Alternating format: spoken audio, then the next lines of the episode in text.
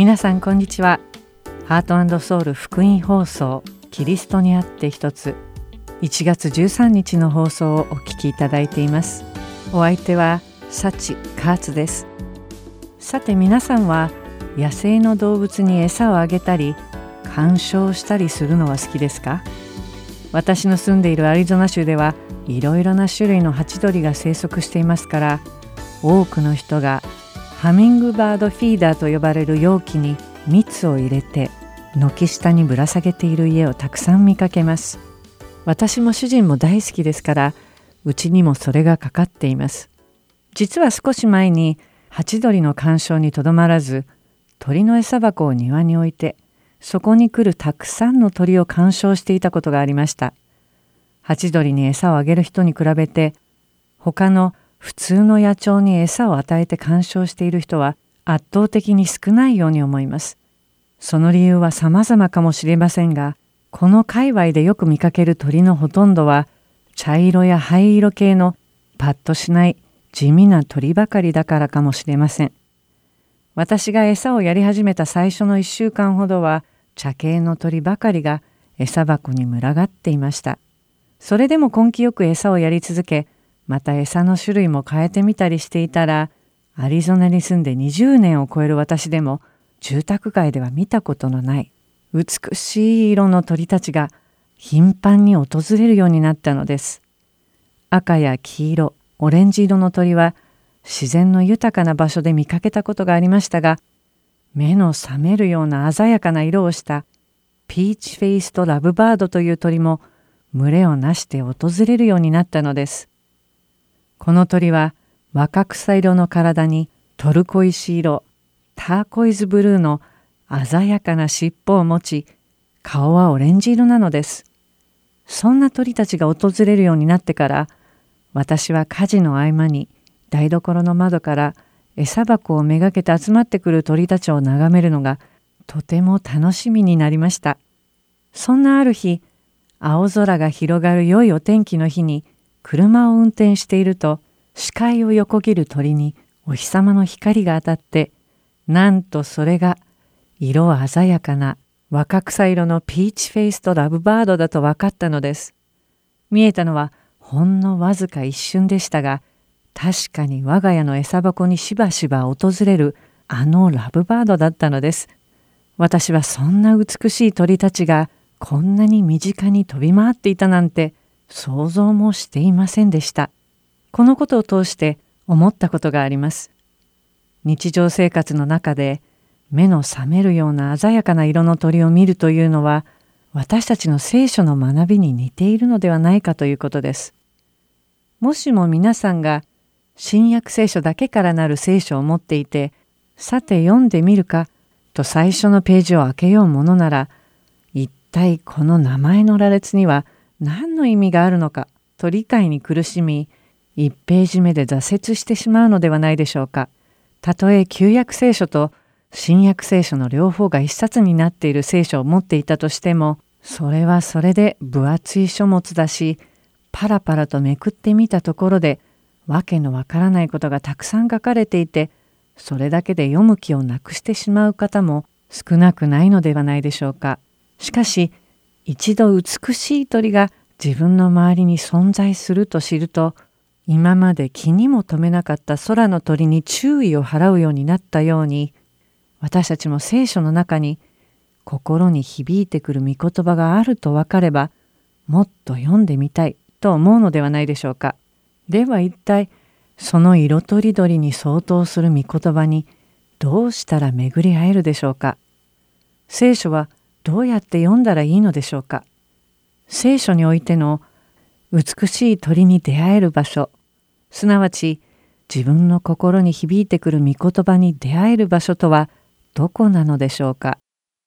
聖書においての餌箱、すなわち自分の心に響いてくる御言葉に出会える場所とは、クリスチャンが集まる場所、教会ではないでしょうか。教会では毎週日曜日に牧師先生からの御言葉の解き明かしがあり、またどうやって実生活に応用していったらよいかを教えていただけます。また、家庭集会や聖書の学びの会に参加するのも良いかもしれません。信仰の長い人も短い人も、知識の深い人もそうでない人も、そこに集められていると思うのです。信仰を持っている友人、知人ができれば、素晴らしい御言葉について語り合うこともあるでしょう。そしてもちろん、ハート&ソウルの放送もお忘れずに、毎週必ず聖書の清い、力強い、また命の御言葉をお話とともにお送りいたします。賛美の後、この続きをお話ししましょう。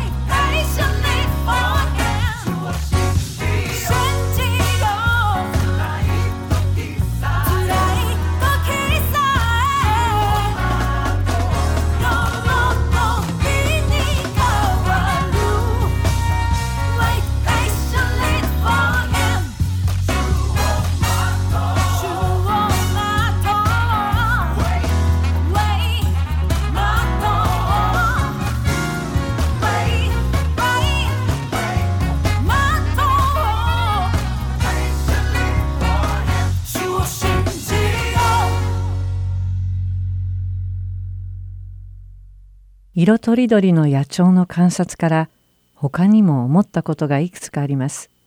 一つは、その鳥がきれいな色なのかどうかを判別するには、そこに光が当たっている必要があるということです。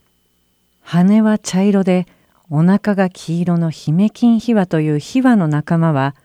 夕方にかけてに、さんわで訪れます。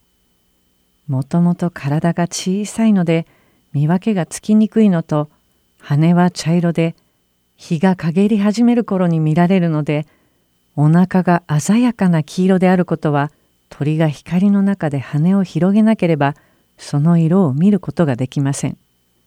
私は、その鳥たちが来ると、火事の手を止めて光のある方に羽ばたいて、その鮮やかな色を見せてくれないかなと心待ちにします。これと同様に、私たちが聖書の御言葉を読んだり聞いたりする機会があるときに、私たちの心が罪のために陰ってしまっていると、御言葉を聞いてもそれが心に響いてきません。その罪とは、意外に私たちが思い描く罪とは少し違います。どんな罪かというと、自分で何でもわかる、何でもできるので、自分を信じて神様を信じないという罪です。この罪は、熱心に教会に通っている熟年クリスチャンの中にも十分あり得る罪です。私たちは、どうしたらこの罪から離れて、神様の御言葉に聞き入ることができるのでしょうか。イザヤ書ろくじゅうろく章に節に、これらすべては私の手が作ったもの、これらすべては私のものだ。主の御告げ、私が目を留める者は、へりくだって心砕かれ、私の言葉におののくものだ。とあり、ミカ書ろく章はち節でも、主はあなたに告げられた。人よ、何が良いことなのか。主は何をあなたに求めておられるのか。それは、ただ公義を行い、誠実を愛し、へりくだって、あなたの神と共に歩むことではないか。とあります。また、ヤコブの手紙よん章ろく節でも、神は高ぶる者を退け、へりくだる者に恵みをお授けになる。とあります。神様は、見舞いにへりくだる者に目を留められ、共に歩んでくださり、恵みを与えてくださるとあります。御言葉に出会ったら、また聖書を読む前に、教会の礼拝に臨むときに、主よ、語ってくださいとへりくだり、祈って御言葉を拝しましょう。神様の生ける御言葉が、私たちの心の糧となっていくことと思います。ではなぜ私は野鳥の話を踏まえて、皆さんに聖書の御言葉に触れる機会を得て、理解を深めることを進めていると思われますか？それは、聖書に答えが書いてあります。ヨハネの福音書いっ章いっ節を読んでみましょう。はじめに言葉があった。言葉は神と共にあった。言葉は神であった。この方は、はじめに神と共におられた。すべてのものはこの方によって作られた。作られたもので、この方によらずにできたものは一つもない。この方に命があった。この命は人の光であった。光は闇の中に輝いている。闇はこれに打ち勝たなかった。とあります。この御言葉にあるように、神様は言葉なのです。神様が言葉だと言われると、何か拍子抜けする方もいらっしゃるかもしれません。皆さんは神様と称される方にどんなイメージを持っているでしょうか。おそらく多くの方が自分にはない大きな力を持っていて、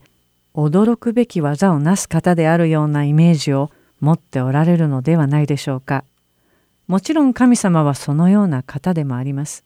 しかし、この聖書の箇所では、はっきりと言葉は神であったと記されています。なぜ神様が言葉であるのでしょうか。そこには神様のご性質が現れていると思うのです。言葉とは何かを伝えるため、相手があってこそ存在するものです。神様は一方的に、突然棚からぼた餅を落とされたり、私たちの行動をこっそり覗いていて、気が向いたらバチを当てて懲らしめるような方ではないのです。必ず神様の意図とするところ、そのご計画があり、私たちと相交わりたいと切に願っておられるのです。私たちに伝えたいメッセージがあるのです。私たちを愛し、私たちの成長を望んでおられるのです。次のプログラムの後に、また続きをお話ししましょう。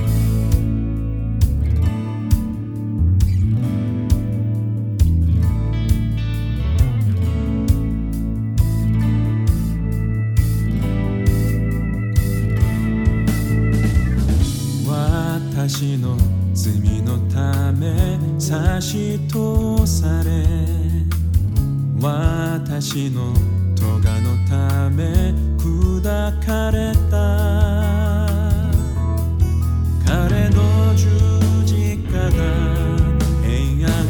をもたらし、彼の打ち生地で私は癒された。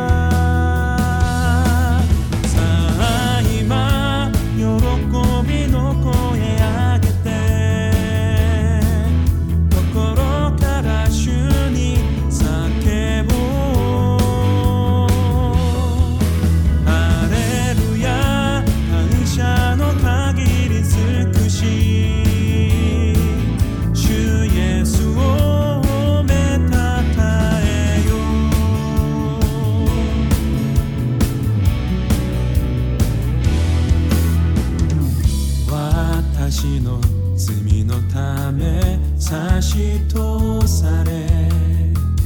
私の咎のため砕かれた。彼の十字架が平安をもたらし、彼の打ち生地で私は癒された。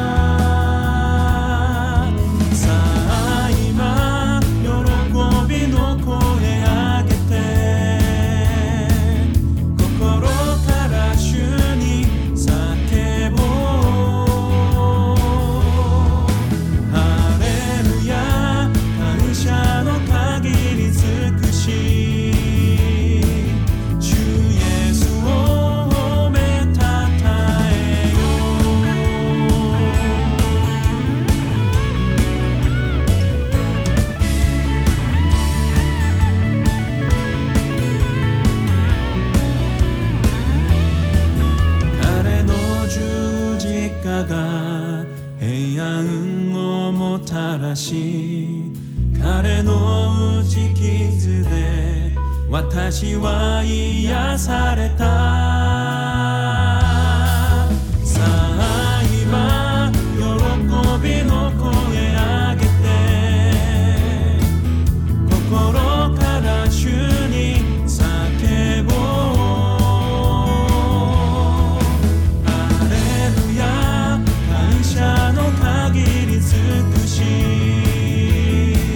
主イエスを褒めたたえよう。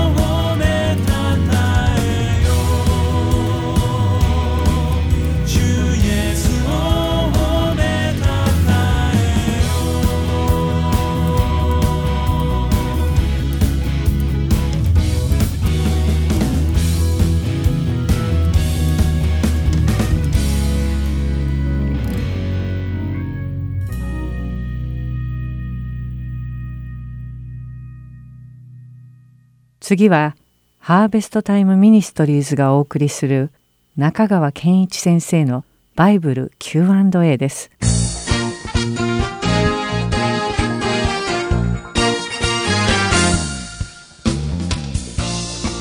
さあ今日の質問はこれです。聖書外典アポクリファとは何ですか？どのように位置づければよいのですか？はい、これはね大変専門的な質問ですね。カトリックの聖書にはプロテスタントの聖書に含まれていない書がいくつかあります。それを外典とかアポクリファとか呼ぶわけですね。アポクリファっていうのは秘められた、英語では hidden という意味がありますね。いつものようにみっつ申し上げたいと思います。だいいちばんめ、ユダヤ人がアポクリファを聖典と認めたことは一度もありません。アポクリファと呼ばれる本のほとんどが旧約聖書と新約聖書の間の時代に書かれました。これは中間時代と言いますね。そして内容を見ると、その中には歴史的記録としての誤りが含まれています。また、内容が相互に矛盾していることがよく見受けられるわけですね。ですから、ユダヤ人たちがそのような内容の書を神の言葉、聖典と認めたことは一度もないわけです。にばんめ、初代教会もアポクリファを聖典とは認めなかったんです。まあ議論はあったようですけれども、アポクリファを聖典だと認める人はほとんどいなかったんですね。新約聖書を読むと、旧約聖書からの引用が何百と出てきます。しかし、アポクリファからの引用は一つもありません。つまり、旧約聖書は神の言葉であるけれども、アポクリファはそうとは認めないというスタンスがそこに見受けられるわけですね。さんばんめに、カトリック教会がアポクリファを聖典に含めたのは、結構新しいんですね。せんごひゃくねんだいになってからのことですね。これはプロテスタントの宗教改革に対抗するためにトリエント公会議においてこのことが決められたんです。で、その動機は何かというと、聖書が教えていない習慣や教理を正当化するためにこれを聖典だと言ったわけです。例えばどういう教理があるのか、どういう習慣があるのか、死者のための祈り、つまり死んだ人のために取りなしをして死後の世界が少し楽になるようにというようなこと、あるいは聖人やマリアに取りなしの祈りをしてもらうように願うこと。これはあのマリアさんお願いしますって父なる神の前での取りなしを祈ってるわけ、願ってるわけですね。あるいは天使礼拝、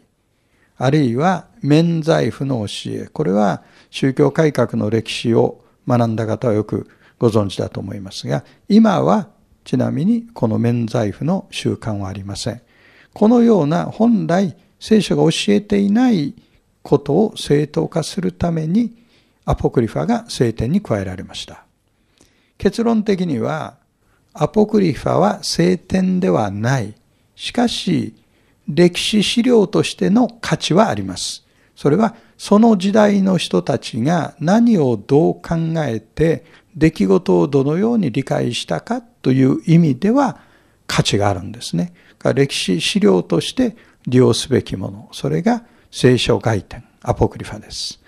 次の質問は、神が全能なら、生贄などなくても人を救えるのではないですか？という質問です。お答えします。神は全能ですが、何でもできるという意味での全能ではありません。もしそうなら、神は予測不可能な恐るべき存在となります。神は、聖書の神は混乱の神ではなく、愛と秩序の神です。それを前提に、いつものようにみっつ申し上げますね。だいいちばんめ、神の全能性にはいくつかの制約があります。一つ目の制約は、神は不合理なことはされませんという制約です。よく言われる質問は、神は自分でも動かせないほどの巨大な意志を作ることができるかというのがあるんですね。できると言ったら、じゃあ神はその意志を動かせないんだから全能じゃないでしょう。できないって言ったら、じゃあ神はそもそも全能じゃないでしょうって。だからどちらに答えても都合の悪い質問なんですが、こういう質問自体がもう愚かなんですね。これは合理性を欠いた質問です。神は不合理なことをなさる方ではない。二つ目に、神は正義に反することはなさいません。神は正義だから信頼できるんです。また神は愛に反することはされません。だから神を信頼することができる。だから神の全能性っていうのは制約があるということを理解しなければならない。二番目に、生贄が必要なのは神の正義がそれを要求するからです。罪に対する裁きがないのは正義に反することです。神様がお作りになったこの世界は道徳的倫理的な秩序で維持されている世界です。旧約聖書のレビ記じゅうななしょうじゅういっせつにこういう言葉があります。なぜなら肉の命は血の中にあるからである。レビ記っていうのは生贄についての規定が満載ですね。その中で特に大事なのがこの聖句です。つまり肉の命は血の中にある。だから罪を犯した人の命をあがなうためには血を流す必要があるんだ。神は罪のあがないのために生贄の血を用意してくださったわけです。さんばんめに、イエス・キリストが究極的な生贄となられたのは神の愛の現れです。動物の血は人間の罪を一時的に覆うだけでした。罪のないイエス・キリストの血だけが私たちをあがなうことができます。ですから神は一人子を犠牲にする、つまりイエス・キリストの十字架によってご自身の愛を明らかにされたんです。さあ、今日のこの回答の結論はこれですね。人は神が用意された方法でなければ救われません。もう一度。人は自分が考える論理で自分を救うんじゃないんです。神が用意された方法でなければ人は救われません。次の質問は、なぜ日本ではキリスト教が広まらないのですか。確かに日本のクリスチャン人口はカトリックもプロテスタントも含めて いちパーセント 以下だと言われています。言われ続けています。私がクリスチャンになった頃も今も数字はあまり変わっていません。この質問はさんぷんでお答えするにはあまりにも複雑です。そこで現状を極めて単純化して、私が重要だと思う点をみっつだけ挙げたいと思います。だいいちばんめ、日本人には唯一の神という神概念がありません。これが大きな理由です。日本人の世界観は汎神論的世界観、つまり自然のあらゆるところに神を見るという世界観ですね。あるいは多神教と言ってもよいでしょう。また日本人の信仰は混合宗教的なものですね。専門的にはシンクレティズムって言いますね。いろんな宗教の教えがあるけど、いいところを全部集めて、それを自分なりに加工して受け入れてればいいじゃないかというような根本的な宗教観があるわけです。それに対して聖書の神は唯一の神であり、天地創造の神です。これが日本人の宗教心や感性にしっくりこないわけですね。ですから、キリスト教信仰の始まりっていうのは何かというと、唯一の神がおられるんじゃないかと認識し始めることが、まず信仰のスタートです。にばんめに、日本人は共同体の中で孤立することを恐れています。これはおそらく徳川時代のキリシタン禁令やごにん組制度で、隣の人の目を気にする性質がもう染み込んでいることが原因だと思います。その時代の負の遺産を私たちは引き継いでいるわけです。ですから、正しいと思っても共同体の中でそれを主張するのが非常に困難な文化ですね。正しいことを言うよりは他の人と調和することにより大きな価値を見出す文化ですね。ですから聖書を読んでこれが正しいと思ってもなかなか going my way 私の道を行くとは言い出せない、そういう文化が日本にはあると思います。しかしさんばんめに聖書によれば実はこの世の神が日本人の目に覆いをかけているんですね。この世の神っていうのは悪魔あるいはサタンと言いますね。ですから日本にキリスト教が広まらない原因の一つは霊的なものです。これ意外と気がついてないんですね。盲点ですね。悪魔がいるんだ。悪魔が私たちの目に覆いをかけてるんだと気づくと敵の策略を見抜き始めてるわけです。ところが気づかないっていうのが実は目に覆いをかけられてるということのこれは証明でもあるわけですね。クリスチャンは自らを振り返り他の人々に正しくグッドニュース、福音を伝えてるかどうかを自己吟味すると同時に悪魔がこのように暗躍してるんだということを認識して祈りをもって悪魔の働きを阻止する必要があります。日本でキリスト教が広まらない理由の一つは霊的なもの、悪魔の暗躍です。ではまた次の キューアンドエー でお目にかかりましょう。ありがとうございました。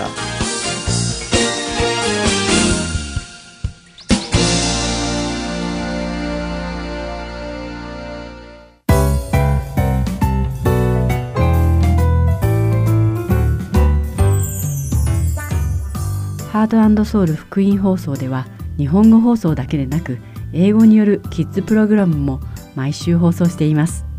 お子様にぜひ福音に親しんでほしいとご希望の方には無料で シーディー を送付しておりますので シーディー ご希望の方はハート&ソウルオフィス ろくまるに はちろくろく はちきゅうきゅうきゅう までお電話いただくかハート&ソウル ドットオーアールジー アット ジーメール ドットコム までメールにてお知らせください。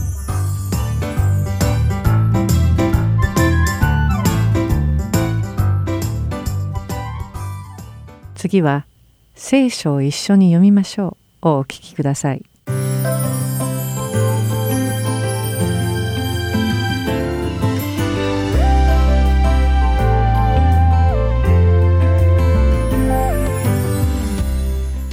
皆さんこんにちは。聖書を一緒に読みましょうの時間です。お相手はいつものように横山勝です。今日も一緒に聖書を読んで学んでいきましょう。皆さんは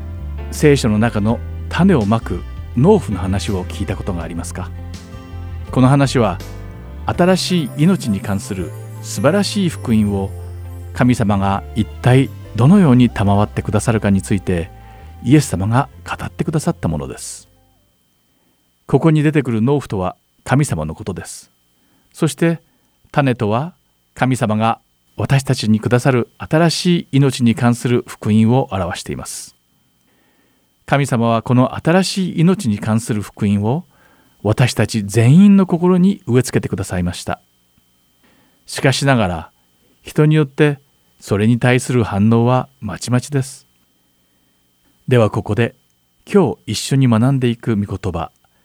ルカの福音書だいはち章のご節からはち節を読んでみましょう。種をまく人が種まきに出かけた。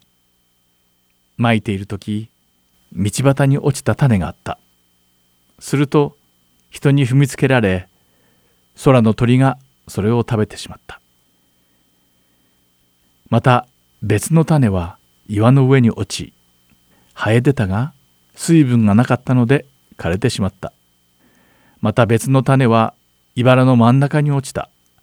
ところが茨も一緒に生え出て、それを押し塞いでしまった。また別の種は余市に落ち、生え出てひゃくばいの実を結んだ。イエスはこれらのことを話しながら、聞く耳のあるものは聞きなさいと叫ばれた。この部分のイエス様の御言葉によると、イエス様はそれぞれの人をよっつの種類に分けられました。ひとつめは、福音を聞いても、だから何だとか、神様なんていないんだよとか言って、全く何の反応も示さないタイプです。そしてふたつめのタイプは、新しい命に関する福音を喜んで受け入れて、神様に従うとは言うのですが、苦難や困難に出会うと神様のことなど忘れてしまい、罪に満ちた元の生活に戻ってしまう人です。さんばんめのタイプの人たちは、神様の新しい命に関する福音を受け入れ、神様に従って生きようとするのですが、この世の富と快楽が忘れられずに、それに邪魔をされてしまうというものです。そういう人たちは、この世の富と快楽を追い求め、結局神様の御言葉に従うことができません。自分はクリスチャンだと公言はしているのですが、神様の言われているクリスチャンとしての生き方をしていないのです。そして最後のよんばんめのタイプの人たちは、神様の福音を受け入れ、神様の御言葉に従って生きようという決心をします。こういった人たちの暮らしを見ると、そこには神様の御言葉による道からと権威が働いていることがはっきりとわかります。そして喜びにあふれてイエス様の福音を伝え歩いているのです。このプログラムをお聞きの皆さんは一体どれに当てはまるのでしょうか。皆さんが最初のタイプではないことを願っています。考えてみてください。あなたが今この放送を聞いているというそのこと自体が、あなたの心に神様の福音が刻まれている証拠なのです。そしてその反応として、この番組を通して神様の御言葉を学ぼうとしているのではないでしょうか。幸いなことに、悪魔にはその刻まれた福音を私たちの心から消すことはできませんでした。でもそれに安心していてはいけません。困難な状況に陥ってしまった時や、この世の心配事で心がいっぱいになった時などは、気をつけていないと神様から遠く離れていってしまうからです。そんな時に、もし神様に対する愛よりも罪深いこの世界のことを選んでしまうのなら、キリストにあって成長することが止まってしまうのです。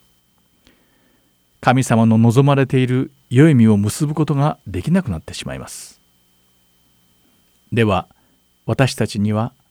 神様の御言葉に従ってたくさんの良い実を結ぶことができているのでしょうか。具体的に言うならば、私たちの周りにいるクリスチャンではない友達が、神様についてもっと知りたいと言ってきたり、イエス様について質問をしてきたり、私たちの生き方を見て教会に行きたいなどと相談してきたりしていますか？あるいは逆に、神様に敵対する不正なことをやろうと誘ってきたりはしていませんか？これを理解することはとても大切です。私たちが皆神様に従って清く正しいクリスチャンとして生きているのなら、私たちの友達は一緒に悪いことをしようと誘ってきたりはしないのです。このようなことから遠く離れた世界で生きているからです。しかし、イエス様を信じていないような行動や、この世の欲にまみれた生き方をしているのなら、仲間だと思われて、一緒に悪いことをしないかと誘われてしまうのです。つまり、そういうことなのです。この概念をしっかりと理解することがいかに大切なのかが分かっていただけたでしょうか。私たちの心が神様への愛で満たされて、たくさんの良い実を結ぶことを願っています。では祈りましょう。神様、私たちの心が皆良い土壌であることを祈ります。そしてそこからたくさんの良い実を結べるようにしてください。私たちが困難に出会った時こそ、あなたにすがることができるように、私たちの信仰を増してください。そしてあなたに対する愛を増し加えて、この世の欲から遠ざけてください。主イエスの皆において祈ります。アーメン。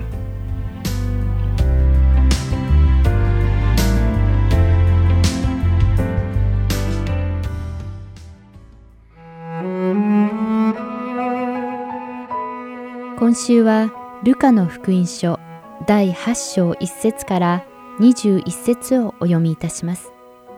その後、イエスは神の国を説き、その福音を述べ伝えながら、町や村を次から次に旅をしておられた。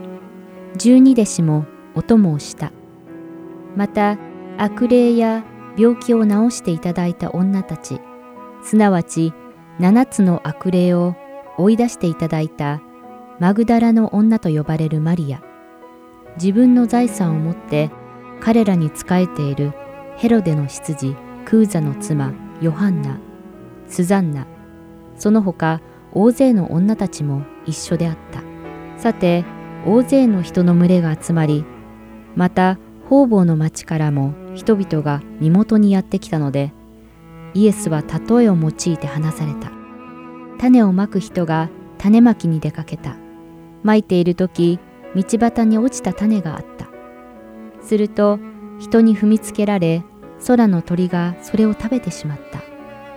また、別の種は岩の上に落ち、生え出たが、水分がなかったので枯れてしまった。また、別の種は茨の真ん中に落ちた。ところが、茨も一緒に生え出て、それを押し塞いでしまった。また別の種は余市に落ち、生え出て百倍の実を結んだ。イエスはこれらのことを話しながら、聞く耳のある者は聞きなさいと叫ばれた。さて、弟子たちはこの例えがどんな意味かをイエスに尋ねた。そこでイエスは言われた。あなた方に神の国の奥義を知ることが許されているが、他の者には例えで話します。彼らが見ていても見えず、聞いていても悟らないためです。この例えの意味はこうです。種は神の言葉です。道端に落ちるとはこういう人たちのことです。御言葉を聞いたが、後から悪魔が来て彼らが信じて救われることのないように、その人たちの心から御言葉を持ち去ってしまうのです。岩の上に落ちるとはこういう人たちのことです。聞いたときには喜んで御言葉を受け入れるが、根がないのでしばらくは信じていても、試練の時になると身を引いてしまうのです。茨の中に落ちるとはこういう人たちのことです。御言葉を聞きはしたが、とかくしているうちに、この世の心遣いや富や快楽によって塞がれて、実が熟するまでにならないのです。しかし、良い地に落ちるとは、こういう人たちのことです。正しい良い心で、御言葉を聞くと、それをしっかりと守り、よく耐えて実を結ばせるのです。明かりをつけてから、それを器で隠したり、寝台の下に置いたりするものはありません。燭台の上に置きます。入ってくる人々に、その光が見えるためです。隠れているものであらわにならぬものはなく、秘密にされているもので知られず、また現れないものはありません。だから聞き方に注意しなさい。というのは、持っている人はさらに与えられ、持たない人は持っていると思っているものまでも取り上げられるからです。イエスのところに母と兄弟たちが来たが、群衆のためにそばへ近寄れなかった。それでイエスに、あなたのお母さんと兄弟たちがあなたに会おうとして外に立っていますという知らせがあった。ところがイエスは人々にこう答えられた。私の母、私の兄弟たちとは、神の言葉を聞いて行う人たちです。今週はルカの福音書だいはち章いち節からにじゅういち節をお読みいたしました。ではまた来週。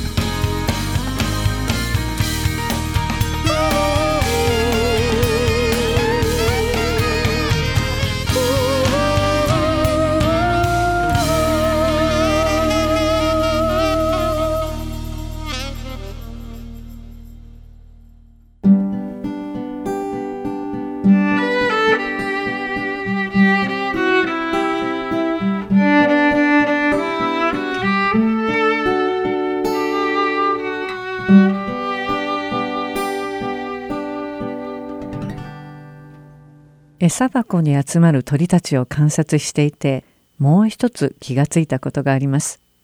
それは、頻繁に訪れるありきたりの鳥たちでさえ、ずっと観察していると、たくさんの発見があるということです。大きな鳥は大声を発して、餌箱に群がっている鳥たちを威嚇して追い払い、餌を独り占めしようとしますが、小さな鳥たちは威嚇には臆せず、かえって大きな鳥が食べられずにまき散らし、地面に落ちていく餌をひたすら食べ続けます。そこには明らかにさまざまなドラマが生まれているのです。聖書の御言葉を読んで学ぶということは、それにも似ているように思います。特別何も心に響かない言葉でも、それをおっしゃった神様や、人々が置かれた状況の理解を深めたり、文化的、歴史的な背景が分かってくると、平面的であった言葉が立体感を帯びるようになり、そこで起こっているドラマがはっきり見えてきます。そればかりか、聖書の御言葉は生きた御言葉なので、以前に読んで何とも思わなかった箇所でも、違う時期にまた同じ箇所を読んで、その人に大きな変化をもたらすということがよくあります。皆さんは聖書をもっと深く理解したい、もっと神様のことを知りたいと切に渇望されますか？心の飢え渇きがありますか？神様についてどうも引っかかる点はありませんか？もしもそのような思いがあるのなら、神様を一心に求めましょう。旧約聖書の箴言という書のに章いっ節からろく節に、我が子よ、もしあなたが私の言葉を受け入れ、私の命令をあなたのうちに蓄え、あなたの耳を知恵に傾け、あなたの心を英知に向けるなら、もしあなたが悟りを呼び求め、英知を求めて声を上げ、銀のようにこれを探し、隠された宝のようにこれを探り出すなら、その時あなたは主を恐れることを悟り、神の知識を見出そう。主が知恵を与え、御口を通して知識と英知を与えられるからだ。とあります。聖書は他に類を見ない驚くべき書物です。聖書の御言葉は生きています。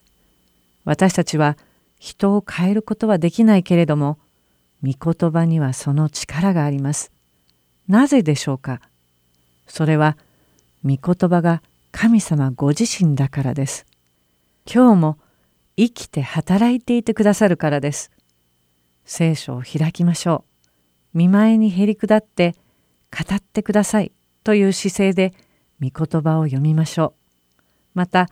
御言葉の解き明かしがなされるところへ出向きましょう。そして、私が餌箱に餌をやり続けてやっとさまざまな鳥に出会ったように、